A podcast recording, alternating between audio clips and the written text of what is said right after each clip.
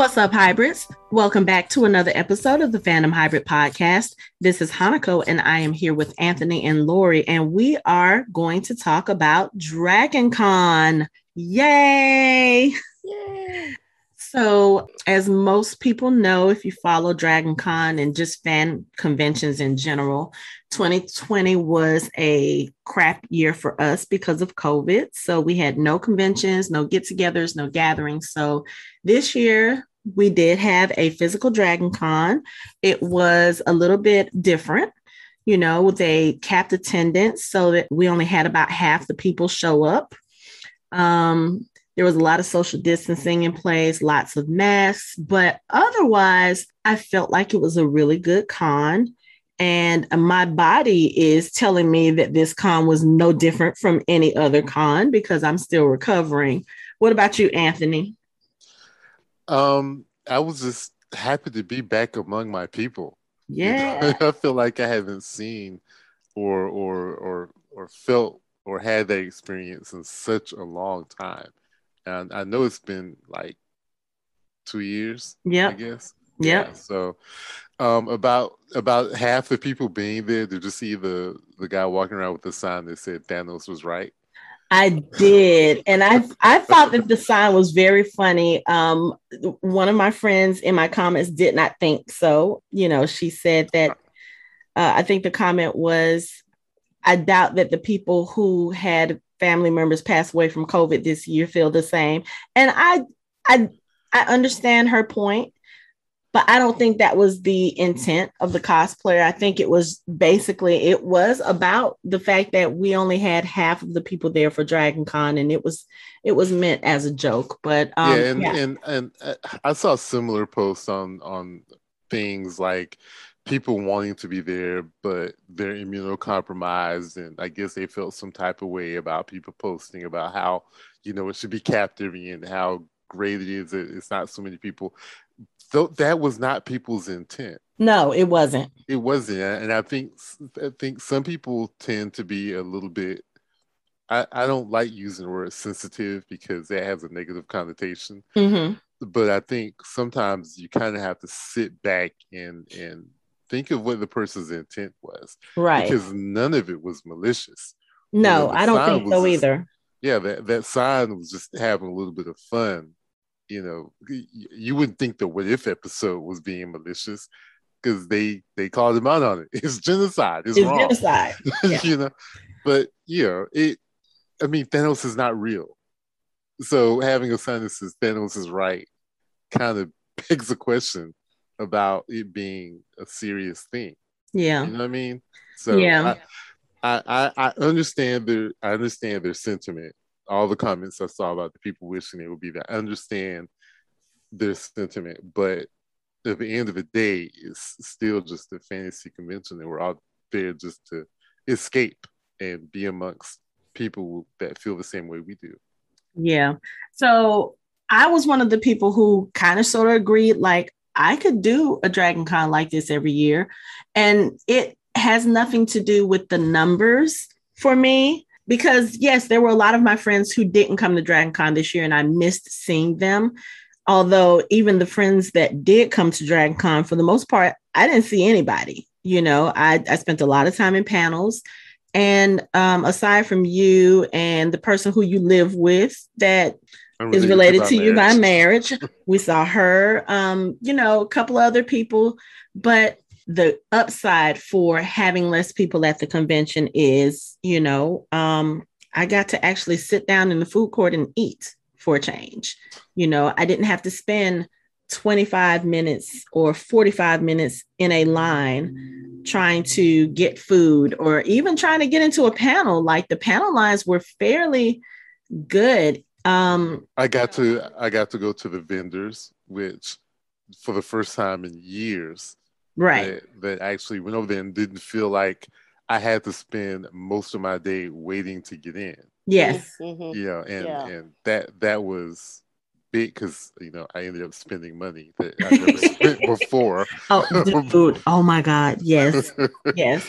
So and I, I that's sort of like the downside. Like it was easier to navigate and spend time at each little booth and go to each floor twice and find things. Oh my God, I didn't see this the first time. The second floor got me.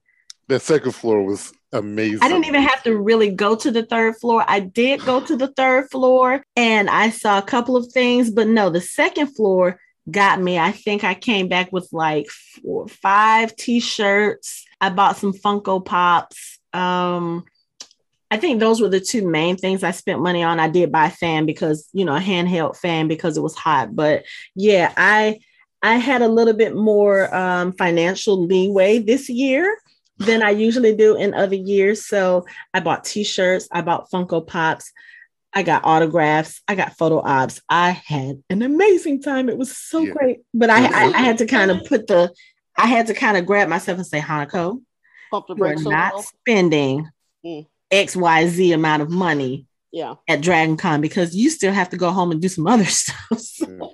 Well, you know, usually when, when I go to uh, one of these conventions, namely a Star Trek convention, uh, I spent, as you know, several months buying in advance the photo ops and the autographs. Mm-hmm. So when I get there, I'm not tempted to buy anything new. Right. And usually those slots are sold out. Like the last Star Trek con we went to, I spent nearly a year purchasing this, purchasing that. Same thing with Heroes and Villains because they had a lot of people from uh, the Agents of Shield and other people. But mm-hmm. for for the most part, I spend most of my money these days on uh, one or two Funko Pops, uh, maybe one or two T-shirts, but everything else is all auto, all photo. Because, yeah. like my husband said, he goes, "What's going to last longer? A picture with you and me sitting standing next to Michael Dorn or that uh, Suicide Squad T-shirt. I'm like, well, the photo, you know, because yeah. we've got we've got these posters, um, poster size frames that we bought. We've got like five of them, and we have enough for three. What we're going to do is when we get our house in Arizona when we retire, we're going to get them matted and framed, and we're going to have them on our hallway. So we're going to have these huge poster frames of all of our autograph photos and photos that we got throughout the years at our cons.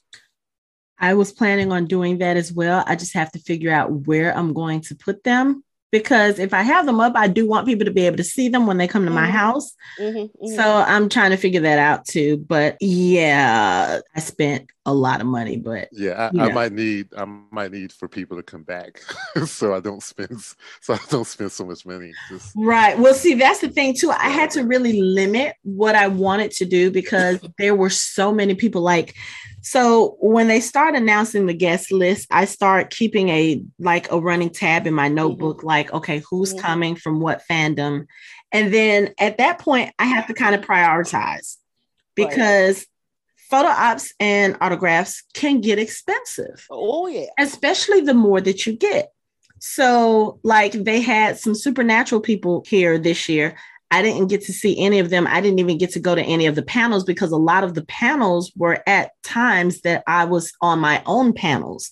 So I was like, okay, you know what? Supernatural in the last few years, they have um, had some people come to the conventions, maybe not every year, but at least every other year, maybe every two or three years. So I know that they'll most likely be back. So I was like, okay, I'll just wait. I mean, I've been a fan of Supernatural almost since the beginning. So I know there's going to be more opportunities for me to see them. So this year I focused on The Walking Dead because we haven't had The Walking Dead there since I think maybe 2012. We haven't oh, had wow. anybody there. And then the boys were there. And, you know, that's special for me because when we launched this podcast almost a year ago, the boys was the very first episode mm-hmm. that we did. We covered the first episode of season two. So I was like, okay, I got to go meet the boys. And so I got to meet Frenchie first which was amazing. And, you know, got to talk to him. And I told him, I said, I have a podcast. And the very first episode we did was The Boys. He was like, Really? That's so cool. He said, I'm happy to hear that people are are enjoying. I was like, Yeah, like we love the show. Got to meet Laz Alonso, talk to him, got to meet Karen Fukuhara, talk to her. All so incredibly nice. And they are um, they're so much fun but yeah, the experiences walking through the walk of fame and actually seeing people like, oh my God, this person's here, this person's here. And usually when we have the larger cons, the Walk of Fame can get a bit cumbersome to try to maneuver through. And, you know. and I was gonna say that that was like the biggest difference. Like the last few times I've gone, I haven't gone to the Walk of Fame Mhm. unless there was like one person that I desperately needed to get an autograph from. Like I have the majority of the African American actors who have appeared in Star Trek. I have the majority of them. Right. And so I've been waiting for people like Sonequa Martin Green. Like she She came. is incredibly nice and she is oh my god. so so beautiful in person. Oh my yes. God. And and I told her I was like, look, you know, you're like one of the few people I have left that I need to get. And she's Mhm. like, really? I said, yeah. She's like, you have Nichelle Nichols? I said, yes. I have almost everybody. And she's like, oh my God, that is awesome. So she she's autographed the, the picture for me and everything. But it was only like five or six people in her line. And it was like the largest line uh, that at the moment. And like Anthony Rapp, there was no one there. But I think know, also because when we went, it was kind of early because we was got there early. early. It was like 10 something. And I don't think, you know, Uh, I think no, that was what uh, Sunday? Was that Sun- that was Saturday? That was Saturday. That was the But see, parade morning. But Hanako, I have gone to plenty of Dragon Cons where depending on who's in the Walk of Fame, it does not matter. Yeah. It No, Saturday bad. morning was really light. But Saturday morning was incredibly light. Like It I was was. walking around like, this is weird. This is really weird. Because even after the parade, it was like, still, is Really? it is the parade over? Because it was the same size crowd. Like, did anyone go to the parade? It, it, it was just really weird Okay. yeah, and they had have it. that feeling. They had it at a weird time for me because for me it would have been six o'clock in the morning, and of course, for once in my life, I slept through my alarm. So when I got, I know, right, of all the times. So when I got up, the, the parade was over and I made breakfast. So the first panel that I saw Saturday was Star Trek Discovery. Oh, And she, and you're right. I mean, that the Anthony Rapp, the Tilly, the whole thing. They even had um uh the girl from Battlestar Galactica, uh, uh Rekha Sharma Landry. Yes. yes. Mhm. Yes. I mean, that panel was amazing because the way that they shot it, you could see their faces, you could see expressions, and you're right. Uh, Sonequa Martin Green, gorgeous. I mean, I'm sitting, I was telling Martin, go, I want her hair. Her hair was gorgeous.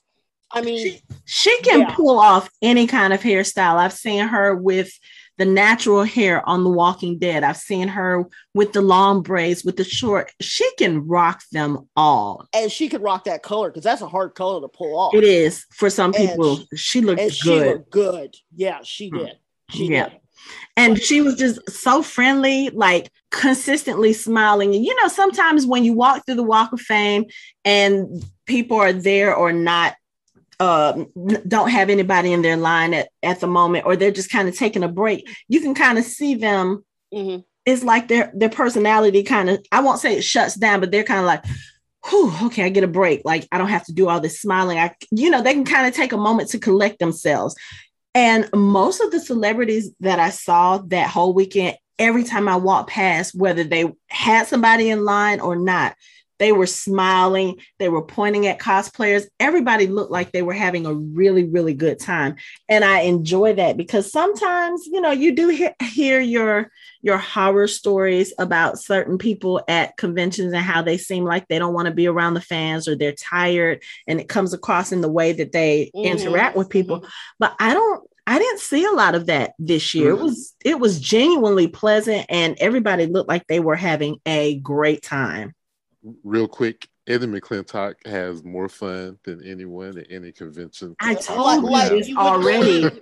I told you this already. he, He was is- acting a fool on Twitter all day Saturday and all day Sunday. he was acting a fool Saturday morning. He was Uh-huh. acting a fool Friday Yep. night. I mean, he is like we left when we left him Friday. Well, I didn't go to his table, but I saw him over there cutting up. He was the next morning. So he was still cutting up. It's like, dude, did you even go home? I told you guys that he is silly and I love it. You know, there was that whole that whole thing with him in the photo op line doing, you know, all the single Eddies to Beyonce's, all the single. I'm telling you, he is a fool, but I love those kinds of people when Yeah. it comes to cons. You know, um, the boys, I took a photo op with Tomer Laz, and Karen from the boys. And I was the second person in line. And the first person who came up, first of all, the photo ops, big shout out to Epic Photos because they are amazing. You know, you go in, they have a very, very organized system. You go in, you take your photos, you pick up your stuff, you go through the line, and literally most of the time, once you walk out of that line, your photo is being printed and ready for you, which is so different from who we had before, which I'm not going to name, but we used to sit there and wait for hours for our photo ops, and photo ops would get stolen and that sort of thing. Mm-hmm. Like they don't do that. You pick up your photo ops, they make you they they scan your QR code from your order, and then there's a barcode on the side of the picture because they print out like an extra millimeter. They scan it to make sure that you have your picture. It's almost flawless. I think that's the same company that they had at Heroes and Villains a few years ago here in San Jose because it was because the one that I'm not going to name it, I know who you're talking about, because they make you come back the next day to get your photos, yeah.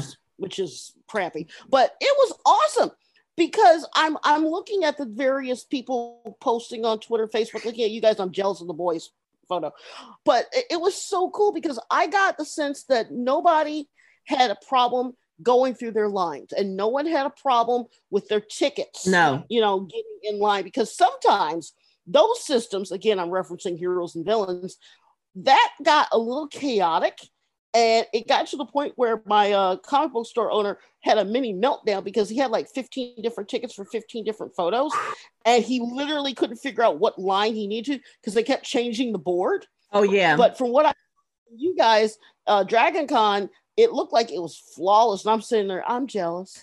Yeah, it was you know, it was great.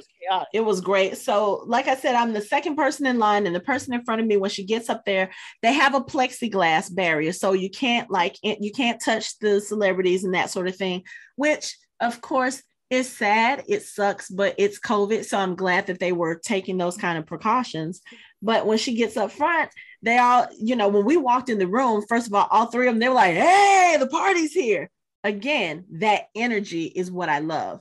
And then they asked her, they were like, okay, so how do you want to do this? Do you want to do a silly pose? Want to do, a, you know, just a regular pose? She said, well, would you guys mind if we just like all threw up the middle finger? And they were like, yeah, yeah, we can do that. So that's how they take their picture. And then when I come up, they're like, what do you want to do? I was like, well, I, I kind of sort of want to do that. Yeah, yeah, come on. So that's how we took our picture. All of us had the middle fingers up. And if you look at my photo, which I will post when I post this on the website, you can see their personalities in these photos. Like they all are similar to their characters on the show, which is great because it was so much, again, so much fun. So yeah. Did you do any other uh, photo ops, Anthony, or was it just Sonequa Martin Green that you were focused on? It, it was. It was just. It was just Sonequa. Queen. It was just her. Yeah. So I wanted to do um, the selfie with her at her booth, and they also had the plexiglass barriers at their mm-hmm. booths, but you still had the opportunity to do like a selfie. Some of them, um, they would do videos for you and that sort of thing. Mm-hmm. And for the most part, you can do the selfie with your mask off. But for her booth, uh, the handler said, no, you have to keep your mask on. And I'm just, if I'm going to pay that much for a picture, I don't want a mask in my picture. So I just right. didn't do it. Mm. But hopefully, yeah. like I said, there will be other conventions that she may be at and where maybe and maybe maybe post COVID. Yeah. yeah. So yeah. that's what I that's yeah. what I'm that, holding on to. And some of them would do the selfies like you took one with Frenchie Mm-hmm. And he was behind this plexiglass, yes. but then, like, of course, Eddie McClintock came from behind his. Yeah, there were a couple of them that did, and there were some that would come. Yeah, they came yeah. from behind it. And I mean, it, it's cool either way it goes because we are in the middle of a pandemic. I know a lot of people. I think the numbers, the official DragonCon numbers, they said ninety percent of the people who attended were vaccinated. Was it 90 mm-hmm. percent? I think. I think so so yeah, they probably felt a little bit more comfortable, which is cool. Okay, so I know we're we're going to talk about Dragon Con, but let's talk about like when we were registering, and they wanted to make sure that you had your vaccine card or a COVID negative mm-hmm. test, mm-hmm.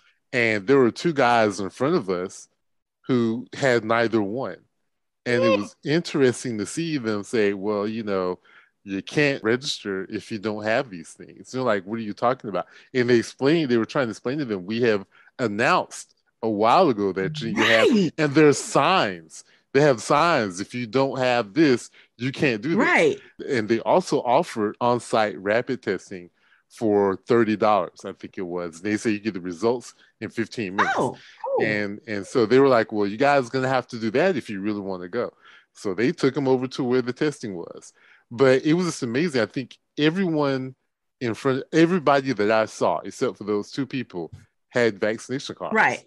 And I thought that was I was like, okay, this I, I, feel pretty good about that. Yeah, yeah. Did you see anyone getting the vaccination? Because they also said they were offering vaccinations on site. They were. Uh, they were. They were. Mm-hmm. Oh, I didn't know mm-hmm. that. I didn't know that. Yep. I just saw the signs for the testing. I didn't see the signs for the vaccine. Yep, they did on-site vaccinations as well. Yeah, you know, I understand some people don't like the mask mandate for whatever reason. I understand that there are people who don't want to get the vaccine or can't get the vaccine for whatever reason. But Dragon Con made those announcements probably about a month in advance that, okay, this is what we're going to do.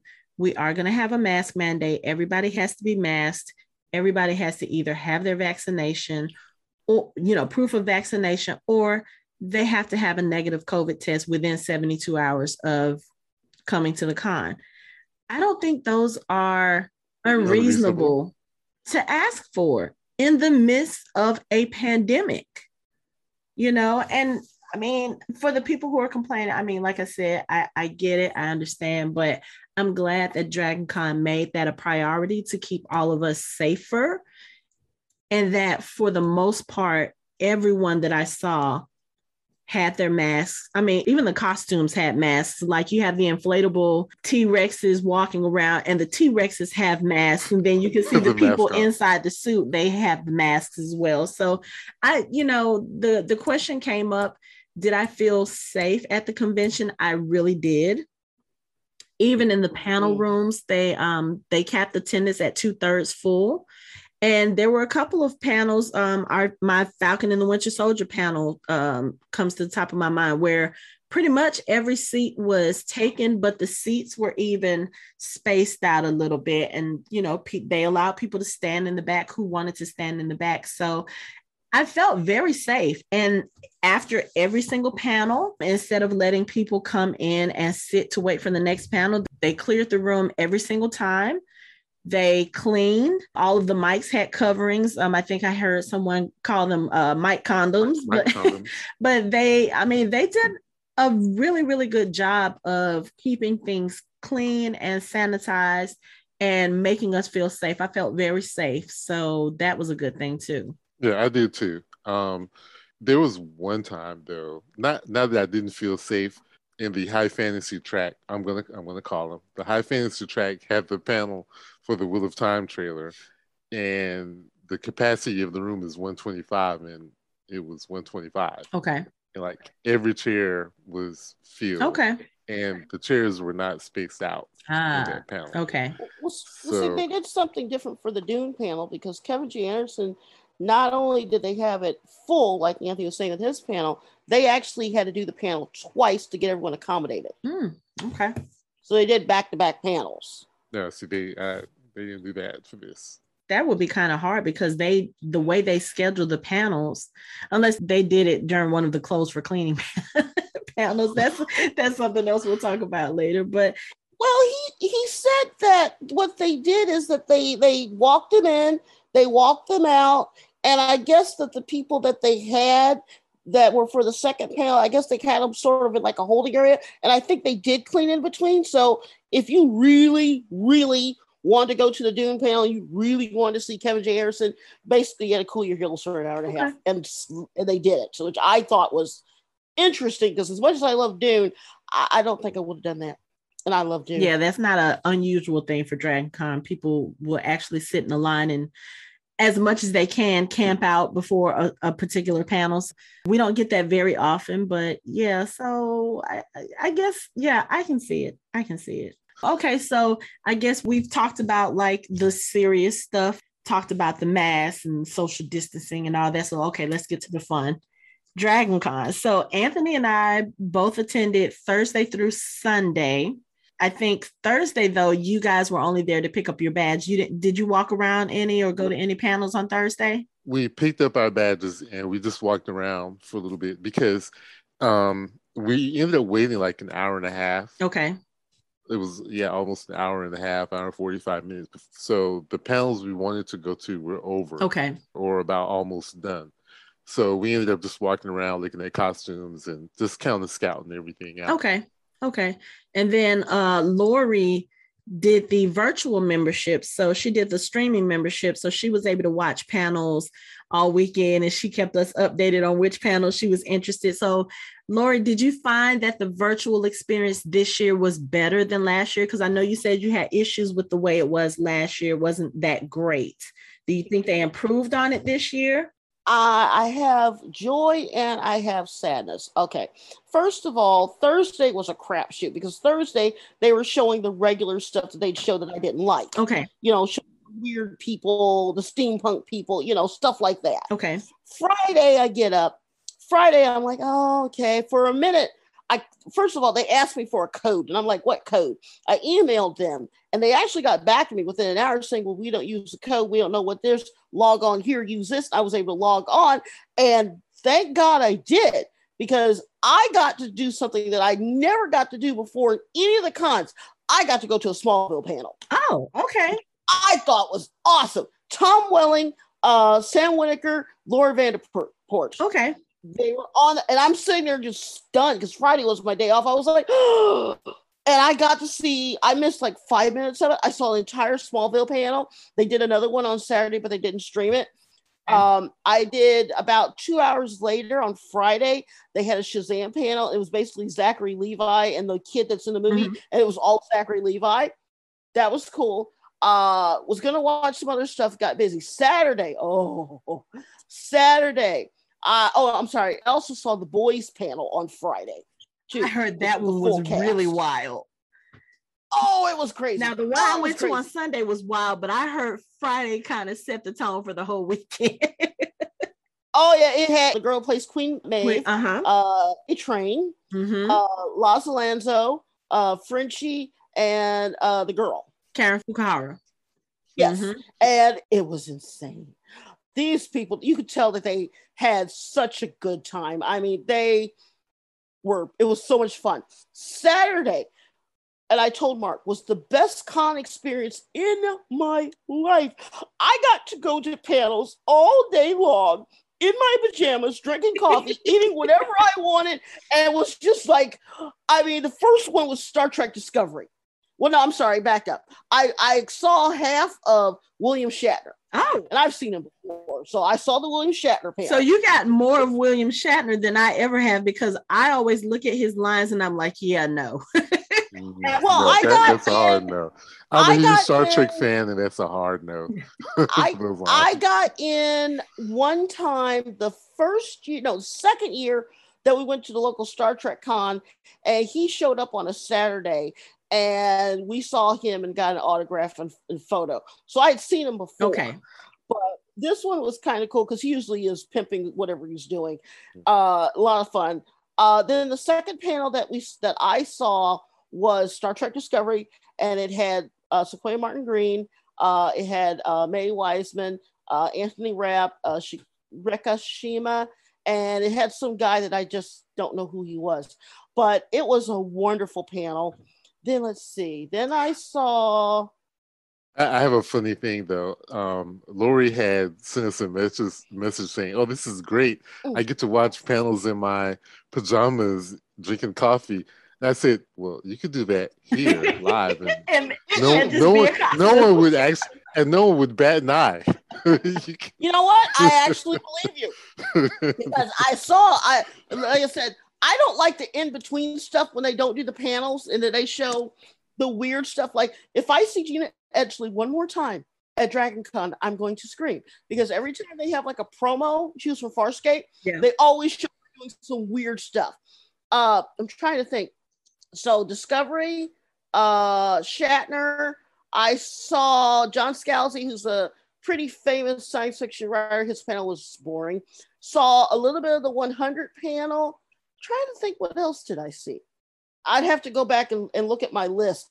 But I had now Sunday, I just checked in just to see what was going on because I, I was like, kind of go, I was tired. But honestly, this was the best experience that I think I have ever had going to a convention and not having to go to a convention. I mean, it was once they got the whole video streaming set up and it was working. And once, and here's the other problem I could not find the schedule to save my life. I looked everywhere, and I don't think they actually had a streaming schedule published until uh, mid Friday because I couldn't find it until uh, Friday afternoon. Okay. And I finally found it, but it was something that if I don't go to another con for a minute, um, I'm actually very, very happy because it was something that I never thought that I was there. Okay, yeah, I saw Star Trek Discovery. Uh, I saw the Mandalorian panel, John Scalzi, and the 100 plus Shatner and the boys, Zachary Levi, and I saw Smallville. Okay. So you got some pretty good use out of your streaming membership. Oh yeah, okay, that ten dollars was worth the money. Good. And then you get to you get to keep it for you know you still get to stream for what three months after. Yes, because they had several rebroadcasts on Sunday. Like they had a uh, a Batwoman uh, panel, okay. which I thought was interesting. But see, here's the problem that I have. As great as it was, they really other than Friday and Saturday, Sunday basically, unless you were on the fan track, they didn't really have anybody. And Monday was all rebroadcast except for the masquerade. Everything on Monday was a rebroadcast. Now, I don't mind that. It's just that if you're going to give us these panels, they had they had it set up fan track, uh, main live, main live with captions because I'm old at captions. My thing is, is that I wish that they would have had it set up a little bit more because I was looking for you. Okay. Okay. I couldn't find any of your panels. Okay. Yeah. Because I don't think any of my panels were streamed except for the virtual Outlander panel that I did right. that I pre-recorded. Right.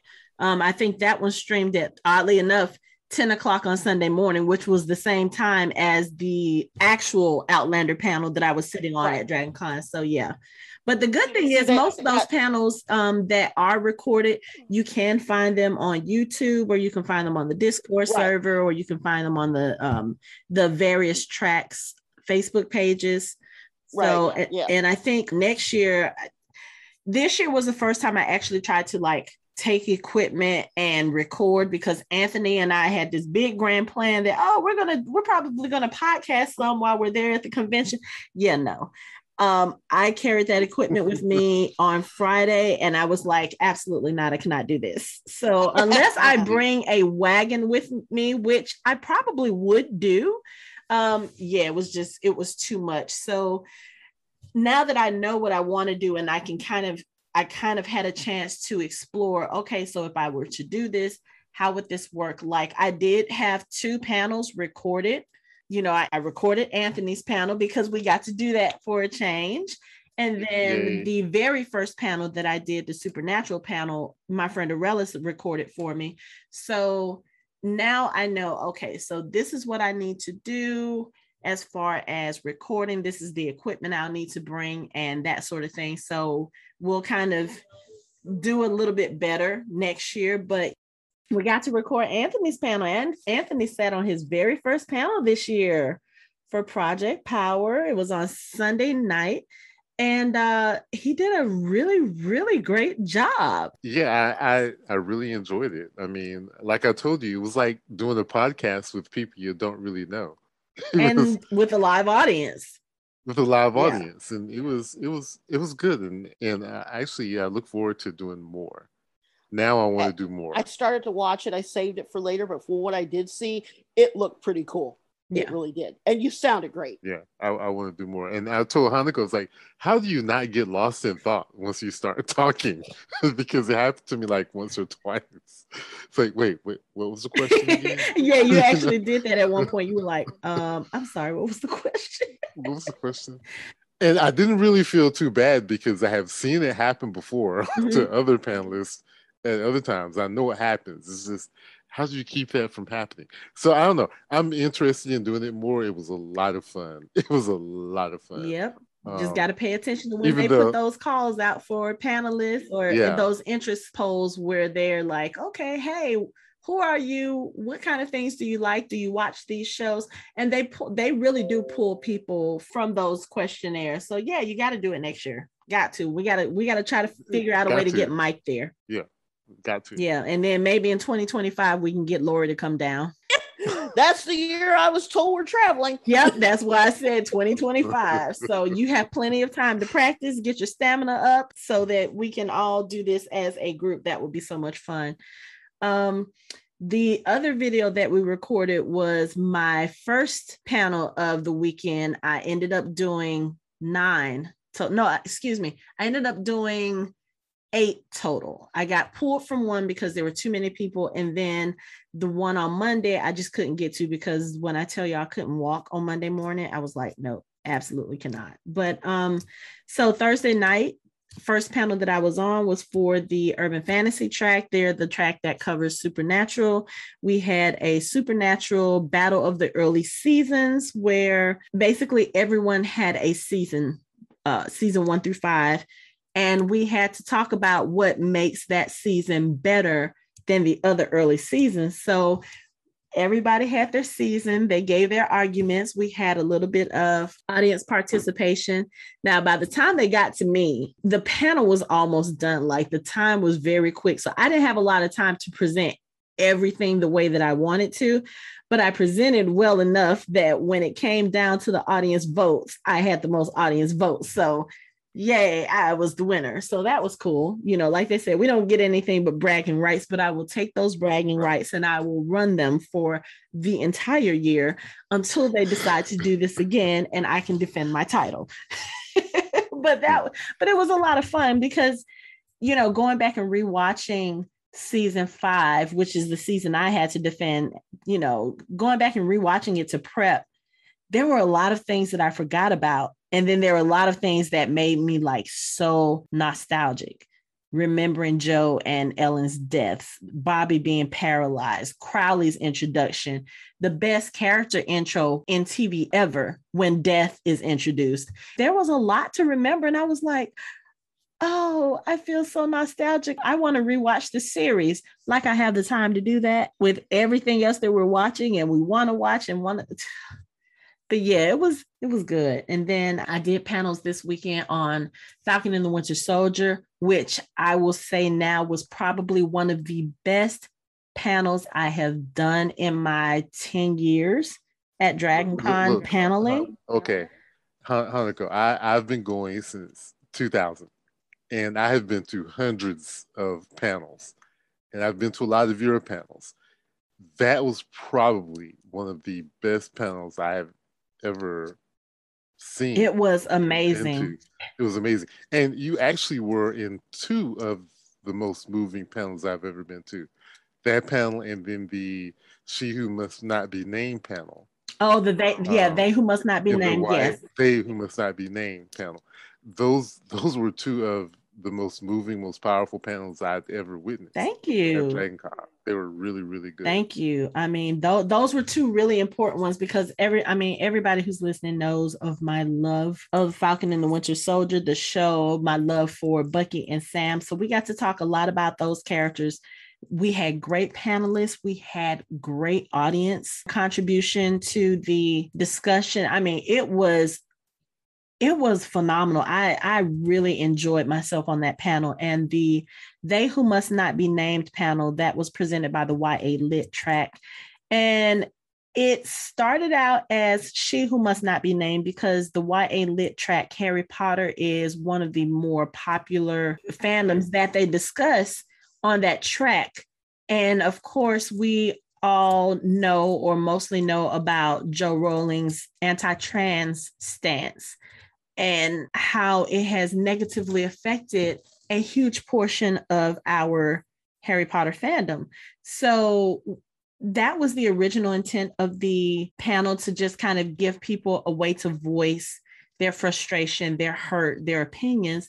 And then from what I understand, they didn't want to just single her out because we didn't want it to become a hate bashing thing. That was the one thing we did not want to do. Um, we just basically wanted it to be a safe space for people to come in and talk about their opinions because some people are on the side of okay you have to throw the whole fandom away. And then some people are like no we can divorce the fandom from the author and still find a way to support our lgbt plus brothers and sisters. So that was what we ended up doing. And you know we talked about a couple of other authors but uh jkr was most of the focus for that panel but it was very moving because we did have a trans panelist, Tracy, who talked a lot about her story and how those sentiments impacted her. And she shared a lot of her journey with us. And um, yeah, like I said, it, it was a very moving panel. And I'm glad I got to do this. Like, you know, I, I love talking about the fan stuff, but being able to talk about something that has implications in real life that was something different for me and it was very powerful it was very moving i did get a little emotional on the panel but um but yeah that was a great panel as well i think one of the things that i've always taken from going to dragon con the reason why mm, the majority of us are drawn to it is that it it allows not only for us to connect with each other but it shows you that there are other people who are like you who connect to that material. Mm-hmm. You know, we we we are drawn to these fandoms for a reason.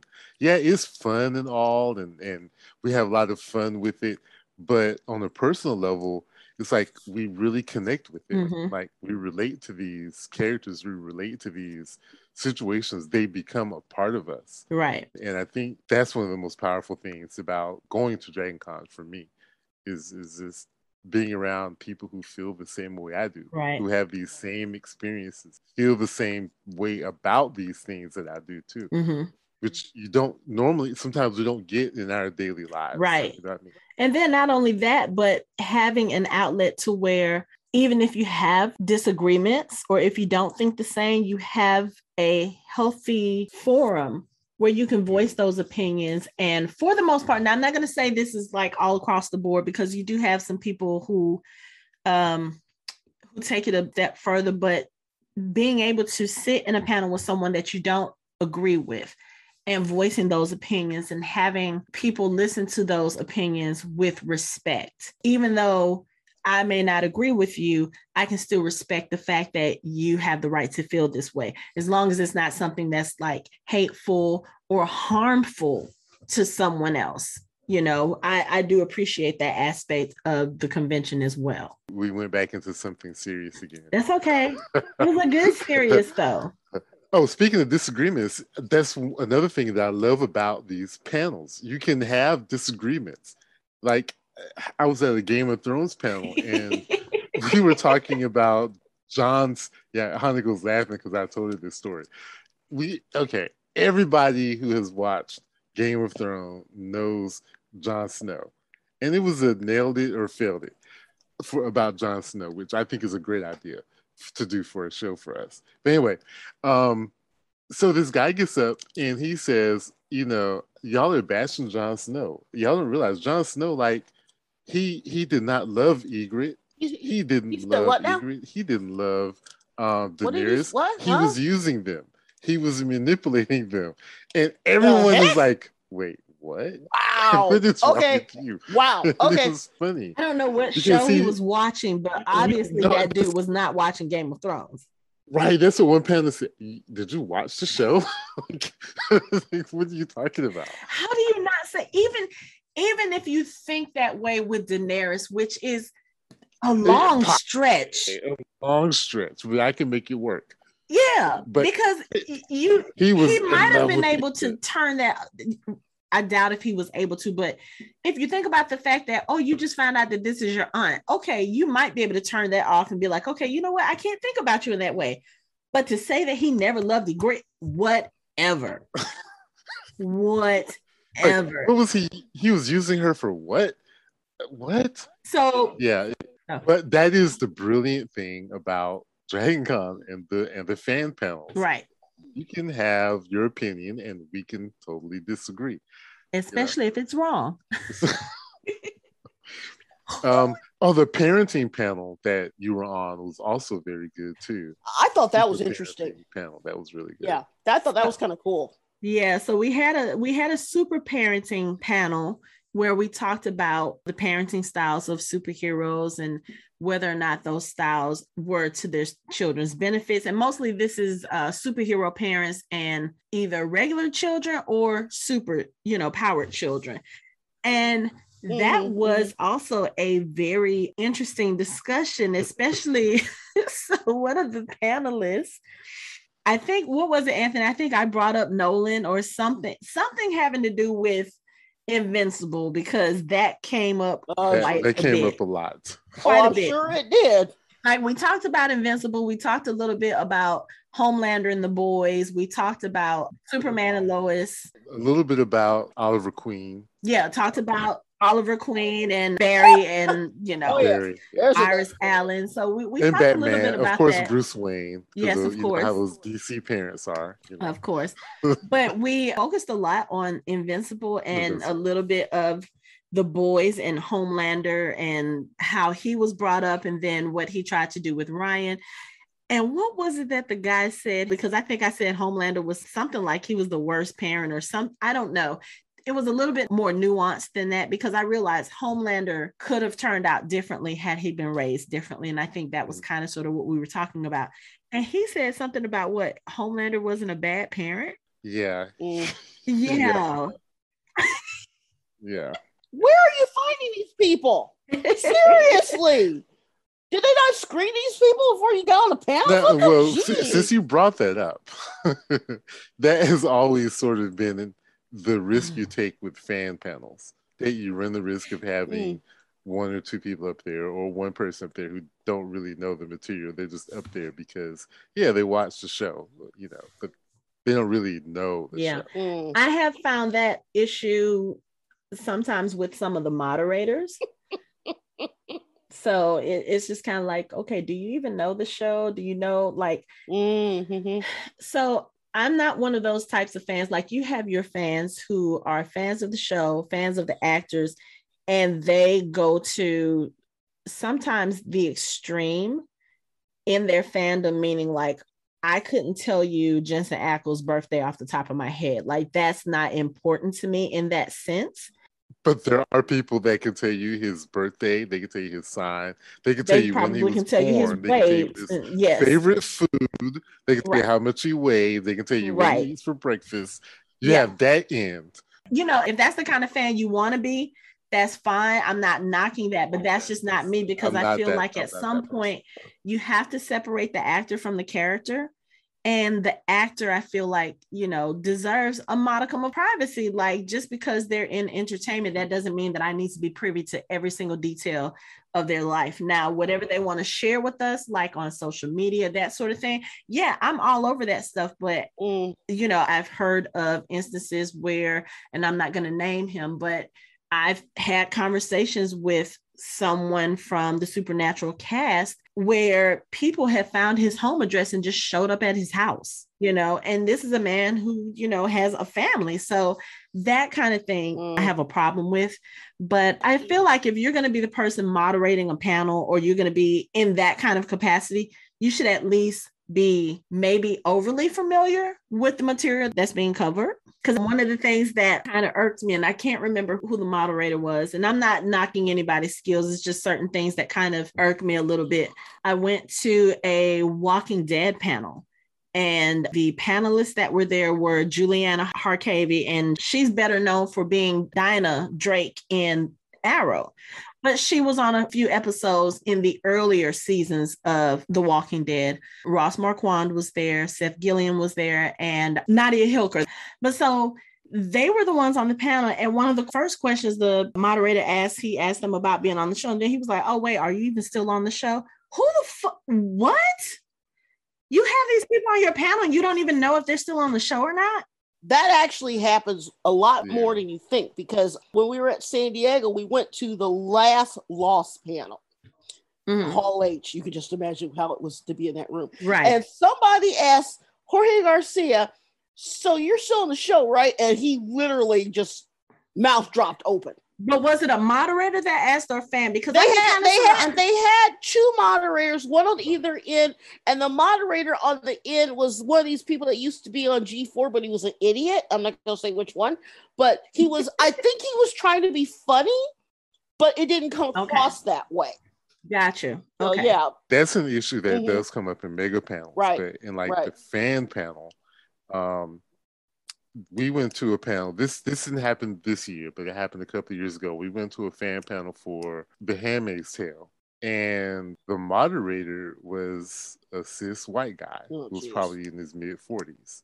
And I'm gonna be honest, one of the panelists looked over there and said, like, why are you even moderating? Because he even had a moment where he misgendered someone in the audience and he kept saying, I think he kept saying ma'am or so I can't remember what he was doing. But even after he was told that he was doing it wrong, he continued to do it wrong. And then he apologized later. And like I said, one of the panelists was like, why are you even moderating this? it's, it's like, really? It's like he's the one white guy up there with four other women, you know, talking Mm. about Handmaid's Tale. Handmaid's Tale, right? Which, how did you become the moderator? Which, which was crazy. But this time during, I think it was another, was it Handmaid's Tale panel where two of the panelists were men, but they were men who watched the show Okay. and and they brought a different perspective to it. That's different because one of them was Yeah. a writer, one of them was an author, so it was it was sort of okay. But the other the other situation, no, it some it doesn't work. Yeah, that's the one good thing I did see about the fan panels that I went to. They were a little bit more diverse than I've seen in previous years. Now, I think there are some panels and some shows that probably could have done with a little bit more just to give a different perspective.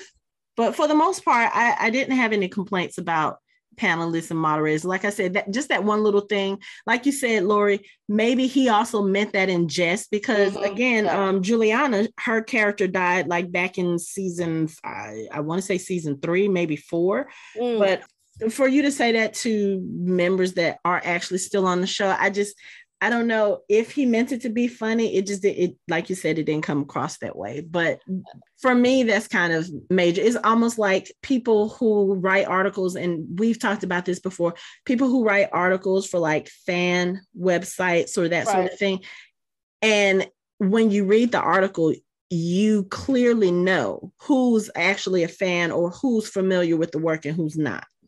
Well, yeah, I mean, yeah, because yeah, I and I admit that I I've sort of had to do that because I used to write for uh, a blog years ago, and I got by the stack DVDs of Power Rangers, which was fine. I love Power Rangers, but I also had to review like four Cheetah Girl movies Mm-hmm. because they gave them to me for free, so you had to review them. And I was not the biggest fan of Cheetah Girls, but my my so they kind of came off. But my thing is, is that I would rather. I'm just throwing this out here.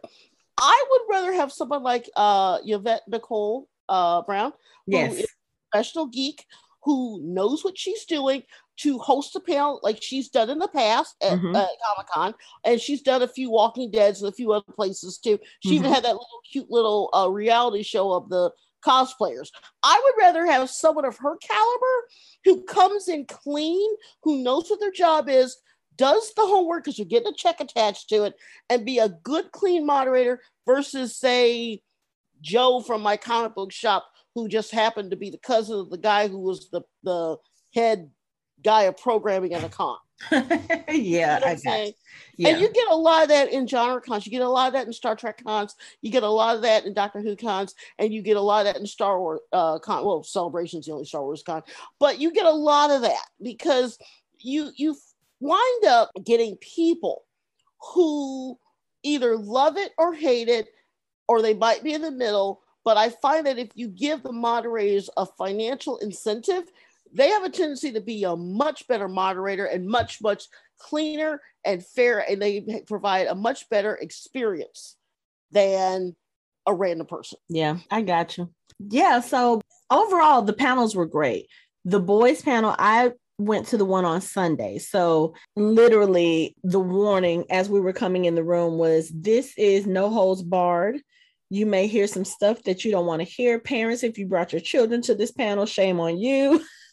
but you may want to leave because there's going to be some stuff talked about that you may not want your child to be privy to. Like right off the bat, Laz Alonso was like, okay, let's get the elephant out the room. Let's talk about the love sausage. so he talked about love sausage. He talked about how he found out that that scene was going down because apparently in the beginning, he was not going to have to wrestle the huge giant penis. It was just him making a comment about it. And then later on, when the script changed, he said that Karl Urban came into the dressing room or into the makeup room. And he was like, So are you ready for your big scene? And he gave he said he gave me this Billy Butcher look. And it was like, what are you talking about? Because everybody knows Karl Urban is kind of legendary for doing pranks on set. Right. Oh, yeah. Yeah. So he really thought that this was a prank. And then he says, Frenchie walks in and he's like, oh yeah you're gonna fight the love sausage today. I'm not even gonna try to imitate his french accent but laz does a pretty good job of it.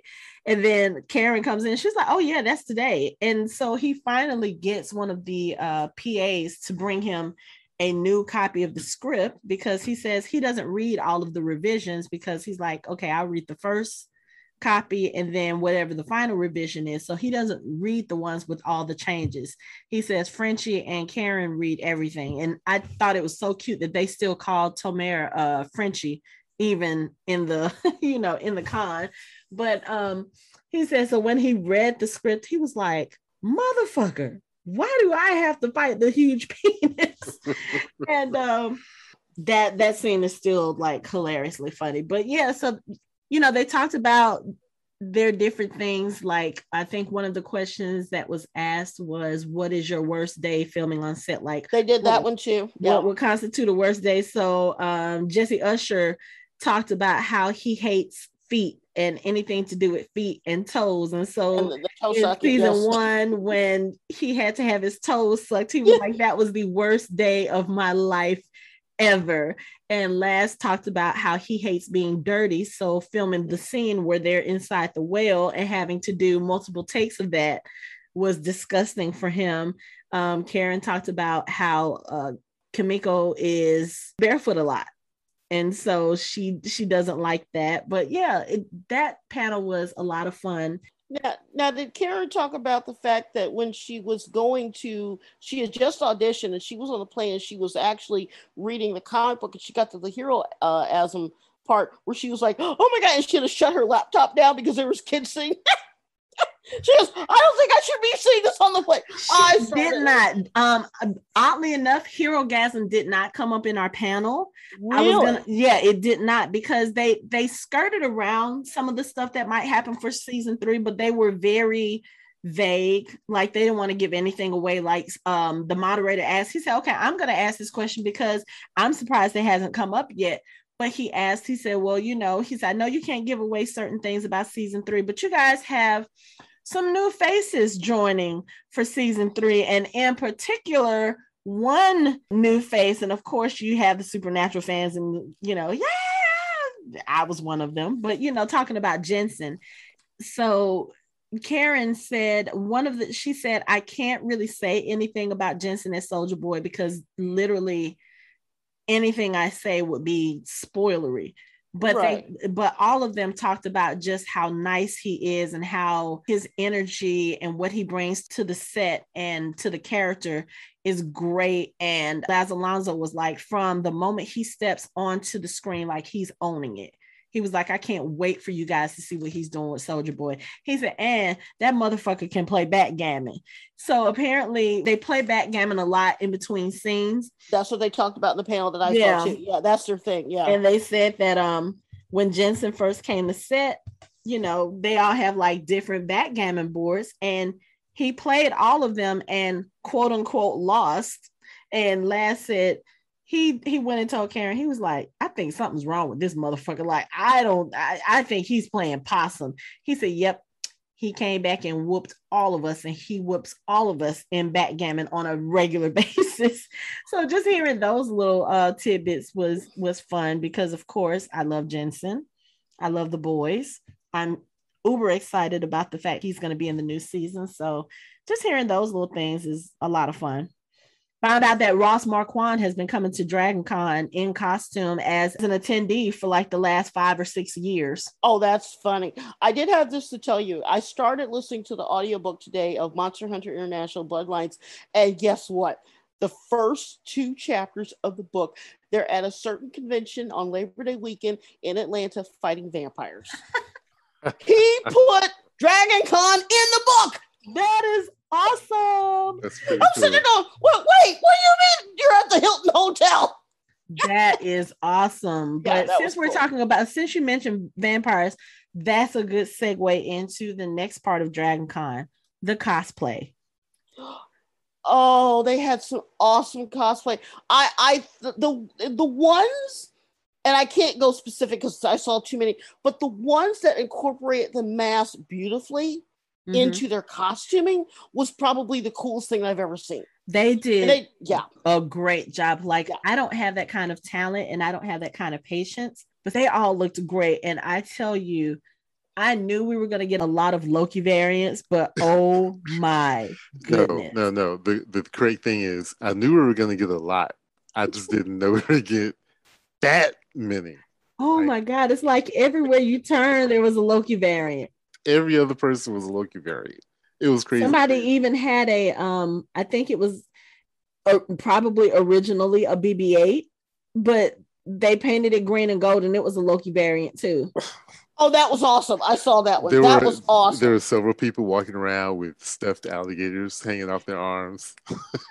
it was great. There was one guy we were leaving on Friday, and he was the alligator Loki, but he had a kiddie pool around his waist. So he had cut a, a hole in the middle of the kiddie pool and he put it down around his waist. So he was Gator Loki when he went up to grab um boastful Loki. When they Oh. were arguing, he jumped out of that I pool. won. Yes. Oh, yeah. Um, and- Oh, I and missed speaking that of one. which, the fact that the Marriott staff were wearing TVA shirts, They wore TVA shirts wore the whole TVA weekend. shirts. Oh, the that, that was so That was- funny. That was funny. amazing. it's cool because the Marriott served as the location for the TVA. So that was really cool. When I walked in, I thought I was like, oh, Like I said even the hotel that was TVA shirt? cosplaying. The hotel staff was cosplaying as TVA. cosplaying, yes. And then the Hilton, I didn't spend a lot of time in the Hyatt, but the Hilton always does a theme for Dragon Con. And this year they were Stranger Things. So you go around to the back hallway and there's the um there's the board where Joyce painted the alphabet on the wall with the Christmas lights to try to communicate with Will. That board was behind one of the couches in, you know, the atrium. They actually had a full sized, I think it had to have been like maybe eight feet Demogorgon Mhm. um, in the lobby. Oh, Um, really? the sign, there was one sign hanging off of one of the banisters that says Stranger Things, you know, and it was like uh, the Hilton welcomes Dragon Con. And then over on the other side, there was another banner and they had, um, it was supposed to be the mall. So they had it decorated like the mall. Yeah, Oh. they, I will say this I love that the hotels participate, you know, because Dragon Con for somebody working in the service industry, especially the hotel industry, that's Mhm. got to be hard Mm, oh, especially with the way people are with the rooms like you have Mhm. some people who are crammed in there like six seven people to a room but it's because they know that they're not really going to be in there all at the same time. So you know there's a lot of mess. You have some people who brought like 11 or 12 cosplays for a five day weekend. Mhm. so you know there's got to be a lot but just the fact that they participate and they try to have a little fun with it i love that Well, as someone whose husband has made a point of making his cosplay also wearable clothing, because he tends to cosplay stuff like Nick Fury with the bat with the eye patch and stuff like that. Right. So he brings his trench coat; it can double for you know costume and stuff like that. I, I I find that if you bring more than two to three costumes, you're really pushing it because the luggage and just getting changed. I mean, we we came in one year with our Star Trek uniforms, and it was it was too much. We wound up changing halfway through and went back into jeans because we were like, it's too hot, it's too bulky. But the the Nick Fury, he has the eye patch on red, has the coat. He went like almost 24 hours wearing that damn thing. yeah But I, it's, the- it's a now, bit much for me Well, did, did- now did you see the guys, uh, what was it? The you talked about it earlier. I think it was Anthony. The inflatable dinosaurs because it was like late at night. They said that uh, someone tweeted there was no more Skippy bikinis or revealing clothes. This is all they're left with. It was all the people in the inflatable dinosaur costumes with their mask on. Yes, they had a parade. Yeah. That's what. So, so many of them. Yeah, and the the bad thing is, my cousin and I, Veronica, we had gone to get something to drink. This was right before Anthony's panel. My phone was almost dead, so I left my phone downstairs with him so that I could charge it so I could video his panel. As we're standing in the line, I see one T Rex go by, I see another T Rex go by, I see a Marriott carpet T Rex go by. I'm like, oh, that's cool. Then you just start seeing them. you have the people who have the like there's an inflatable costume where it looks like you're riding on top of a dinosaur so the so the oh, dinosaur is inflatable and then you like have your legs you know it's it's almost like you're you're wearing the costume like pants but you see several of them go by there was a darth vader t-rex that went by with his lights i mean and literally we're watching this and I'm like, why do I oh, not have my camera? Because there had to have been like 30 of them. Oh, you in the oh. parade. Oh, oh, Mark, Mark would have taken every photo at least twice. I mean, oh, he lives for that sort of thing. That I love awesome. watching them when they now, do the parades like that because I think my the first, parades and yeah. maybe my first year, my second year walking around the convention, and all of a sudden I see these people in like camouflage or military uniforms, and they are walking around like they are on a mission and it was Stargate people. they were dressed as Stargate people. Well, and then I've see, done one year see, where it was the Starship yeah. Troopers. The, one year there was like 30 or 40 Iron Men, different versions. Yes. I think um, I saw that. And you get that a lot with Deadpool too. Like I, I still yeah, there weren't as many. together. Yeah, there weren't as many this year, but there were still quite a few Deadpools, and I don't think I saw the same Deadpool twice. Now the big the it, the biggest one I remember was after the 300 came out.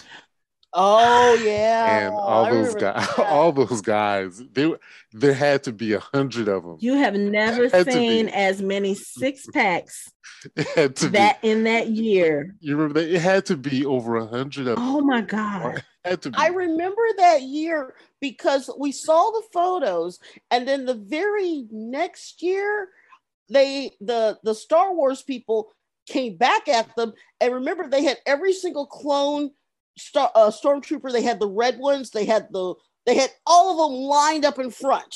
You remember yeah. that? They so yeah. that was their word way of getting back a 300, and I just thought that was hysterical. That's when I knew that I may not go all the time, but at least once I want to go to Dragon Con just to see. You that. have to. It was great because yeah, that yeah, year but, that they did the 300, like all of those 300, they also mm-hmm. had a mm-hmm. lot of Spartan queens with mm-hmm. them, with the um, with you know, with the, yeah. so right. Yeah, yeah, I just. but the the the whole cosplay thing, I I think the amount of time and effort and craftsmanship that goes into these costuming you know whether you're a person that spent the whole year doing it or the last five years making the perfect suit of armor right. I i, I commend all those people. I, I really love it. Even even those who just go and buy a harry potter robe and show up in the robe with a wand i think i props. Here's the funny thing though, as much as we walked around all five hotels, because I literally went to all five hotels this year, I usually don't because just walking to the Sheraton, walking to the Westin, that just takes so much time and effort. and I I just usually don't do it. Like I'll see that a panel that I want to go to is in the West, and I'm like, yeah, I'm not doing it. But I went to all five hotels this year. I went to panels, and it amazes me that as many pictures as I take, and you guys know I usually take hundreds of pictures.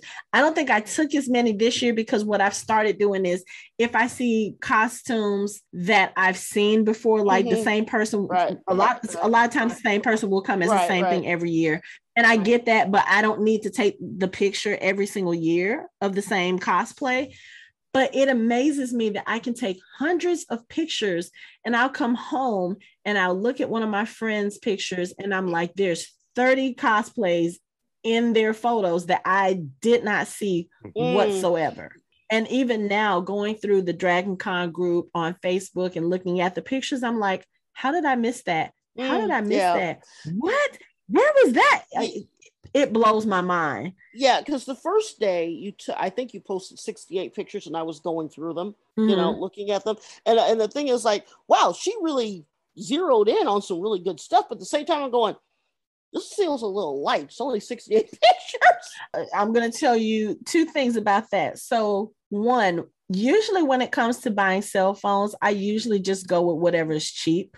Mm-hmm. This year for my birthday, I had some extra money and I splurged. I said, I'm treating myself. So I got myself a Samsung S21 Galaxy 5G. Mm-hmm, mm-hmm. So it takes really, really good pictures. Like I can get a close up of the moon and it looks like I'm standing in front of it. Oh. I specifically wanted to get a good picture so that I would have a decent camera for W- tracking. see, okay, I don't see, blame Hanako, I I think I told you this before.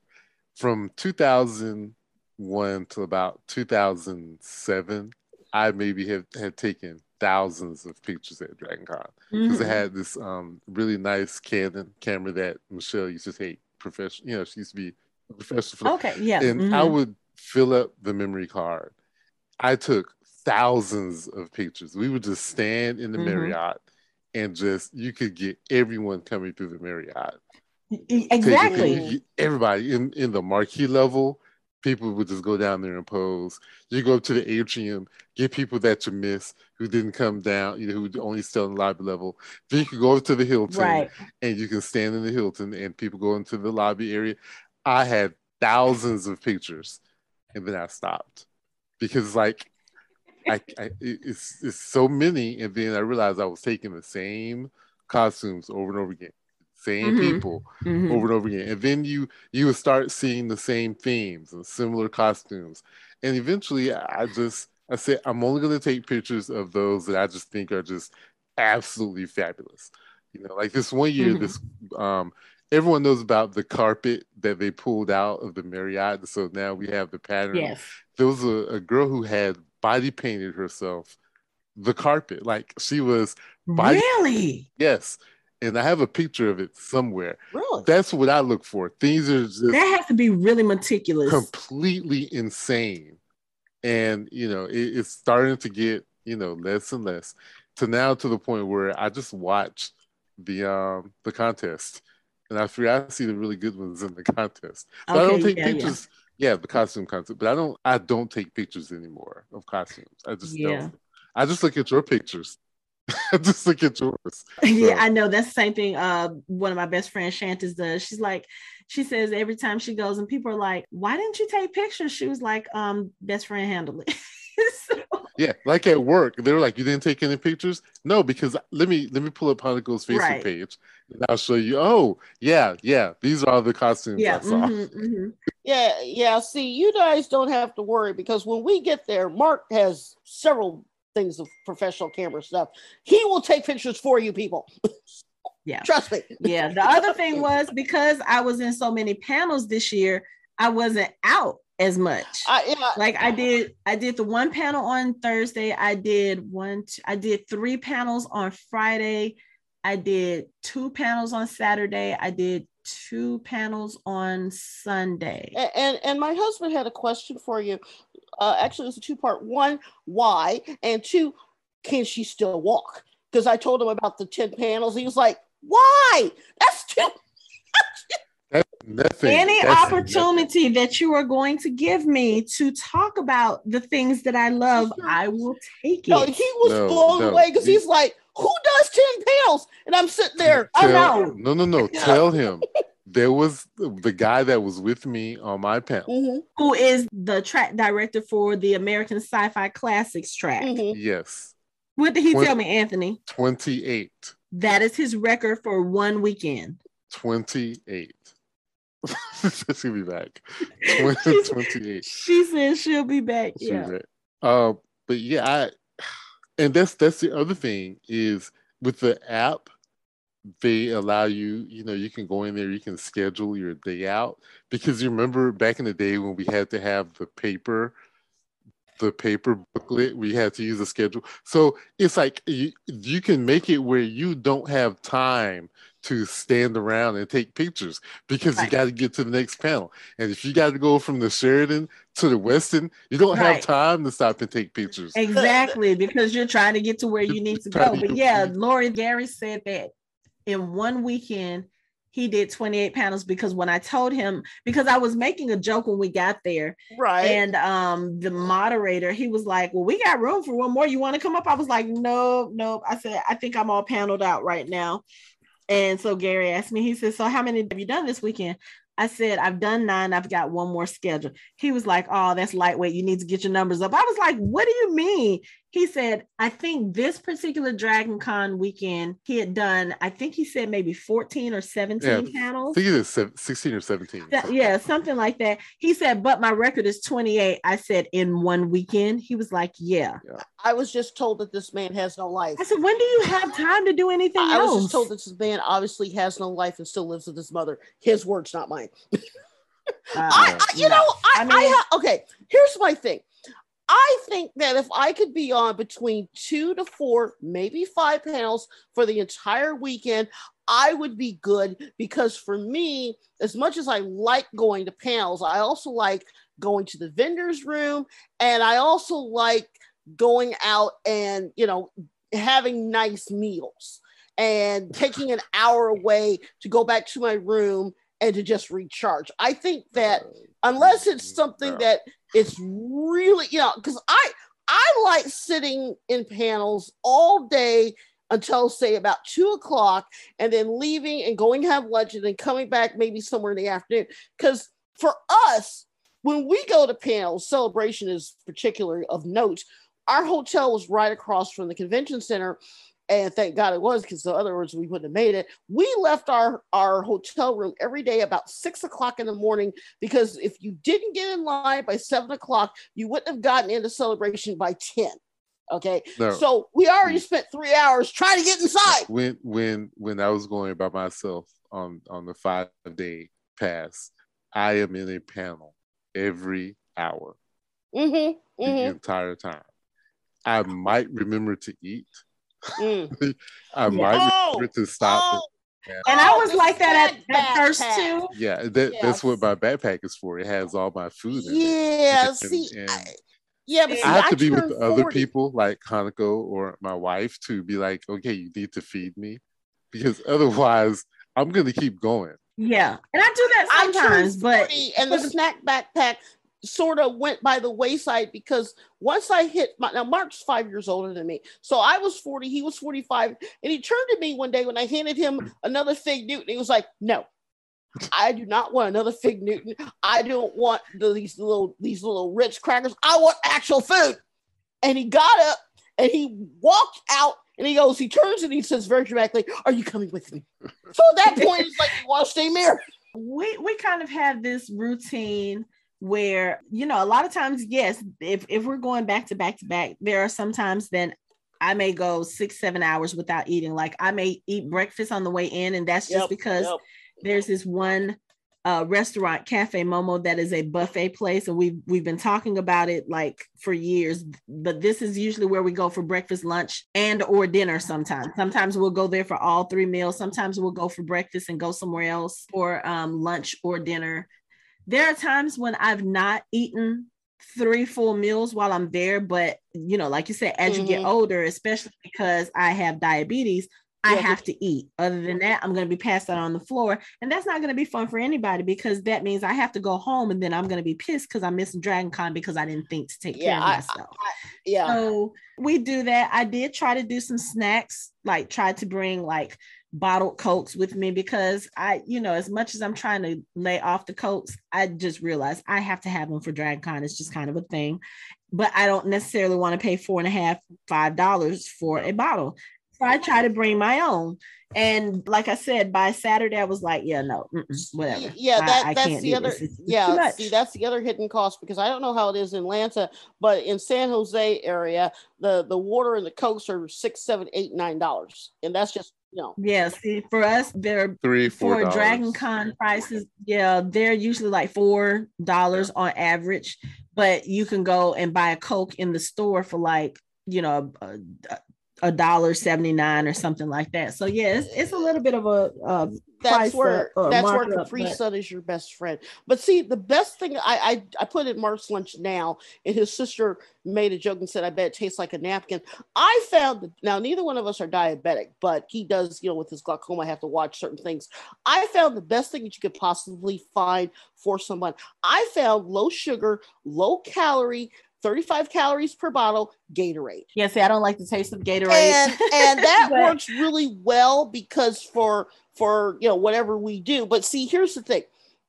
I was told by a few family members that unless there is a Mimi's Cafe within walking distance, we're not going on vacation or a con or any place because that's where we go, right?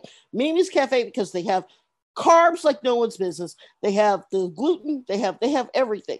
So for Mark, so for Mark, he's like the last time we went to a Star Trek convention, the only restaurant of note besides the hotel was Benihana's.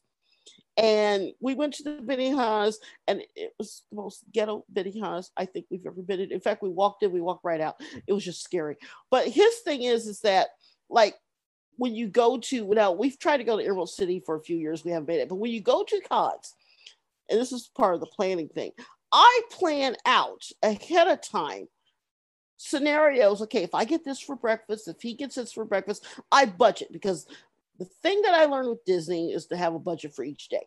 You also need to have a food budget. You also need to have an impulse budget. And the biggest thing that I blow money on isn't water, it isn't toys, it isn't t shirts, it is wipes and hand sanitizer. I found myself at every convention I've gone to before the pandemic, going across the street to Walgreens, CVS, Longs, Rite Aid, and buying hand sanitizer because I ran out. Yeah, I that kind yep. of stuff I I bring with me. I make sure I'm mm-hmm. prepared. But as far as like food, one of the things that I've just started doing like in the last few years, because a lot of times most of the people that I hang out with during con, they're people that I don't mm-hmm. get to see very often and you know what do you do when you get together with somebody for that you haven't seen for a long time you go out to eat so that's pretty much what i do so like during dragon con i've just gotten to the point where i don't sit there and i don't count mm-hmm, calories mm-hmm. or i don't you know i say okay i know i'm not supposed to have this but it's just one weekend and i'm gonna walk off the effects of whatever it is anyway so for dragon con i'm kind of like there be times that i might just get a breakfast bar mm-hmm. for breakfast but then i may I may spend $20 in sushi later on right, that yeah, day or yeah, something yeah. like that. So, you know, but I mean, there's so many choices because the right in the middle of where everything is is Peachtree Center and it's a mall. So they have a oh, oh, food oh, court. There's lots of eating choices and everything. so, yeah. I had a question. Uh, I was reading my book and I told you about Dragon Con. Is there an actual, let me get, let me get it right. Is there an actual street called Peachtree Central Avenue Northeast? Sounds or familiar. Northwest. Peachtree Center Avenue. Yeah. That's what yes. it is. And I was I was going to ask you guys because I was like, is that a real street? That is actually where I started on the badge line when I went to go pick up my badge uh, on Thursday. Okay. And I've never seen a line even even before they streamlined the registration process a few years ago, I've never been in the line as long as I was on Thursday, but I know it was because they were checking everyone's vaccination cards or vaccination. So, okay, because when oh, you threw that line never, in there, I was like, ah. You, have never gone on a Saturday morning. no, because I've always bought week. I've always bought yeah. full weekend passes. Yeah. yeah. No, yeah, no. No, no. But back then, the lines could go all the way around the building and then back up the street. So yeah, that, well, that's what it did. That's what it did this year when I um. So the way that the line usually goes, it starts on the right side of the Sheraton, and then right, it may okay. snake snake around to the back, snake around to the side of the building. That's the longest I've ever done. Like I've done three sides of the hotel. No, no, no. This it, year, it, it one started. Year it actually started in the front, in front of the building. No, no, no, no, no. So let me tell you. Let me tell you the line when I got there, I walked over to the side of the building to see. I was like, okay, so I need to walk around, walk to the back of the Sheraton, walk up the side. Oh, the line is in the front of the building. Okay, so that was the first time I'd ever seen it in front of the building. Then I noticed all the people coming and they're like, oh no, this is not the end of the line. You have to go the Peachtree Center. So I literally had to go up one block Mhm. and in front of the building where joystick gaming was, that was where I started. So I had to go back halfway up the block, Peachtree Center Avenue, and then you come down International, and then you go across the front of the Sheraton, then down the Mhm. side, then across the back, then up the other side, and then into the building. Then into the building. Yeah. That took me an hour and 10 minutes. Then I had a Oh, whole that was that was an easy then one. I had a whole nother hour wait once I got inside. Well, see, this is the reason why I'm saying this because in the last few years, Dragon Con streamlined their registration process. So for the last four, five years, I could literally It walk in the like side of the building, fill out my And form, take it to them, Yep. boom, I'm in, out 10, 15 minutes tops. So having to stand in line for two and a half hours to get into the convention, that's something I haven't done since my early days of being a Dragon Con attendee. Since the early Yeah. days, yeah. I think the first time I took Michelle on a Saturday morning, we got there because I was like, we got to go early since we're getting you a one day pass. Right. we got there maybe 8 15, 8 30, and we weren't out of there Mm. until like 11 45 almost. Wow. wow. And see, the line, the line was absolutely like they didn't wind it up the street, they doubled it back. Okay. So Yeah, we, see, we were yeah. we were double back around the building. It was crazy. Mm. But it, but it hasn't been like that for a while. Yeah. I I've heard about past Dragon Cons be, like that because uh San Diego now celebration the thing that cracked me up is that we were all there for celebration we all had our passes and stuff we actually walked in uh we got there on Tuesday. We walked in on Wednesday afternoon after going to Disney and they gave us our tickets. We were in and out in 2 minutes but when we lined up for the first day. But see here's the thing. Uh the one day passes on celebration were so bad that the people who were in line on Saturday morning when we left the convention on Saturday afternoon to leave and go back to our hotel at two o'clock we're still in line. See, that is when you have a problem because I think that the people who sell these tickets, A, they need a cap, B, they need to have a better ticket system because if I'm going to spend hard earned money on getting a ticket, you should have express line to get people through because why are people buying tickets? If I'm at New York Comic Con, or if I'm at Celebration, or if I'm at Gallifrey One, or if I'm at any convention, I think that I would actually leave and go home if I'm stuck more than two to three hours just trying to get in the door the first time. To me, that's useless. I mean, Uh, am I wrong, guys? Or Yeah, no, that that's something that has been in discussions, at least amongst the fans, for quite a while. Like, I know that people have said, okay, well, if I prepay for a badge, why can't you ma- mail my badge to the house? And I know that Right. a lot of what they do in regards to the badge and that's the pickup is for anti-theft purposes mm-hmm. because you've had issues in the past where people have stolen badges out of mailboxes or they've taken the badges and copied them to the point where they're almost exact copies. Right. So- Well, yeah, yeah. but yeah, and they they do need to have a better yeah. process. Oh,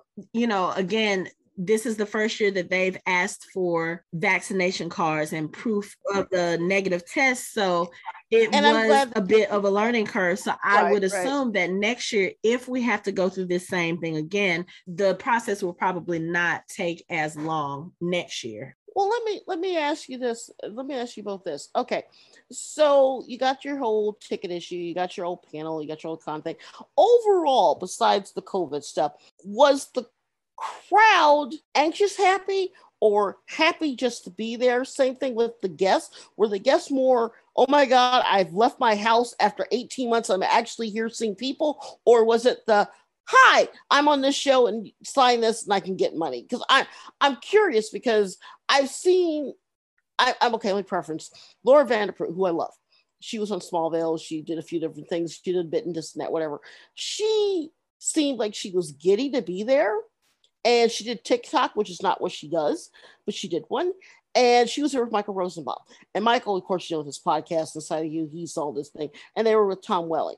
And I noticed that those two were more comfortable because they had dipped their toe. But Laura, who's been stuck in Canada all this time, was like, stick my toe in, stick my toe back. She was there, but you could see that she was sort of giddy because this is money. The energy was definitely different. And I think the Okay. energy to me, it felt like everyone was just excited to be to be back. To be outside, Yes. right? Basically, Just to be right? Yeah, that's that's what I'm asking. yeah, Yes. I think even the celebrities, yeah. the yeah, guests, right, right. Yeah. everybody just seemed to be excited to be there, to be, you know, to be out, to see Right. people they haven't seen in a couple of years, you know, to be able to just be amongst other people because so many People, of us have right. been virtual doing a lot of things. Right. So few of us have actually been out doing things with amongst other people that it just seemed like the energy was was just it was just we're just happy to be out. Yeah, I what it was. agree. Yeah, Even, yeah. even some of the panels I went to, a lot of the sentiment was,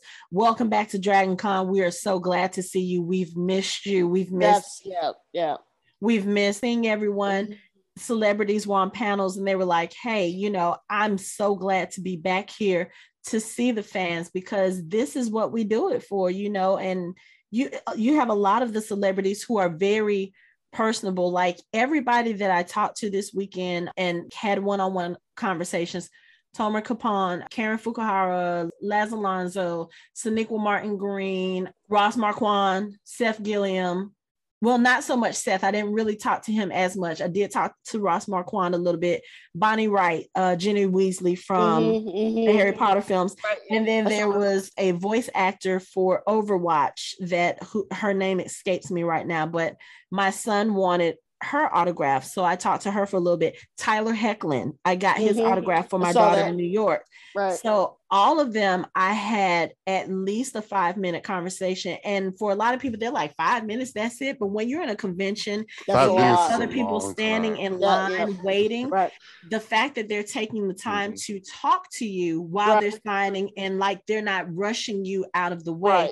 That Right. actually does mean a lot because it means that they're interested in their fans. They're talking to their fans like all of them ask me about my name because of course i have a japanese name. I'm a i'm a black chick you know for the most part.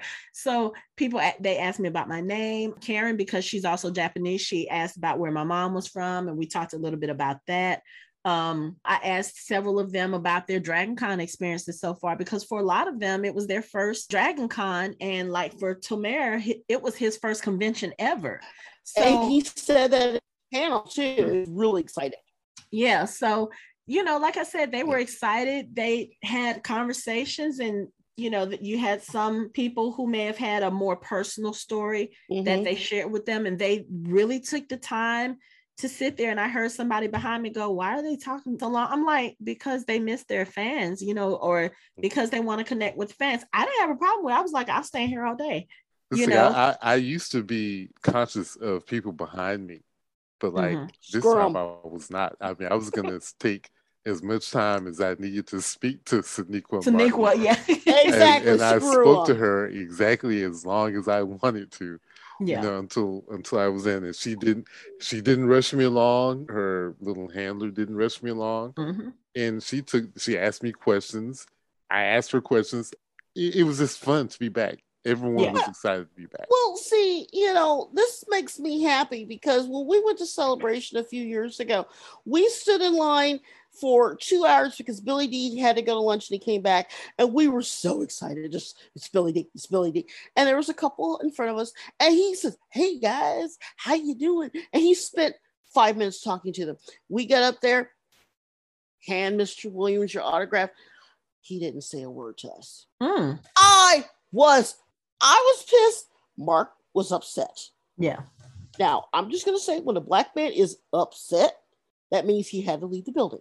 He was like, We just paid how much to get an autograph from Billy Dee Williams? And he never even said hi or thank you for coming. I can say I've never really had that experience. Oh, we did. at any convention. I think maybe once or twice, probably my first year. There were a couple Mm. of people who were a little bit of, you know, an asshole. But other than that, I've had nothing but good experiences. On the other hand, we got a photo with John Barrowman, and as we were leaving, he palmed Mark's, Mark's ass. So, I fucking love John Barrowman.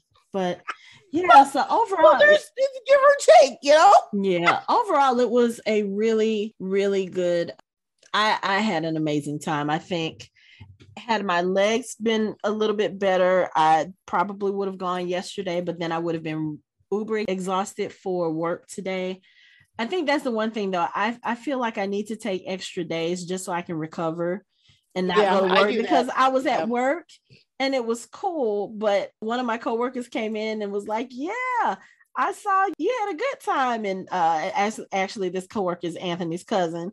And he's like, Yeah, he was like, So did you have a good time? And I start talking about he was like, Hold up, focus. This is your work area. This is your computer. And he was just messing with me, but he was like, Yeah, you're gonna start talking about. I was like, I I had an amazing time. I, I had a really, really good time. So I'm I looking wish I forward to could have next year. been there. I wish I could. It sounds like you guys had so much fun.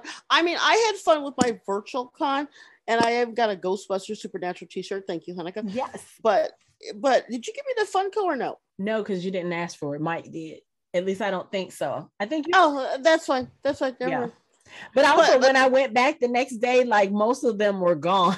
Well, you know, with Funko, you have to buy it the same.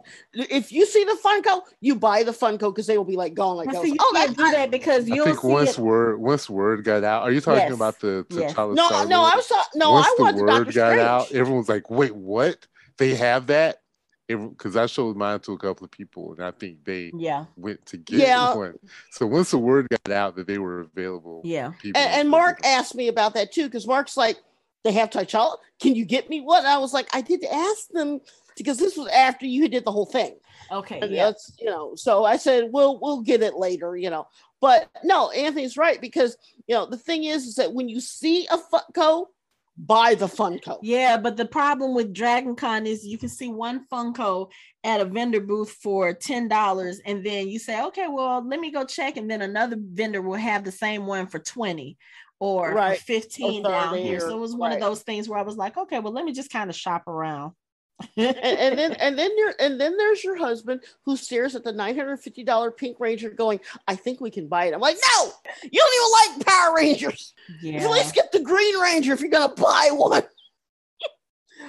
No you guys had an awesome time. Uh again thank you for my t-shirt. Hanako got me a ghostbusters inspired supernatural t-shirt which i cannot wait to wear yeah. it's, just awesome I picked up that shirt for myself as well. I got a shirt with Carl Grimes on it, which I had never seen a Carl Grimes shirt like that. So I got that.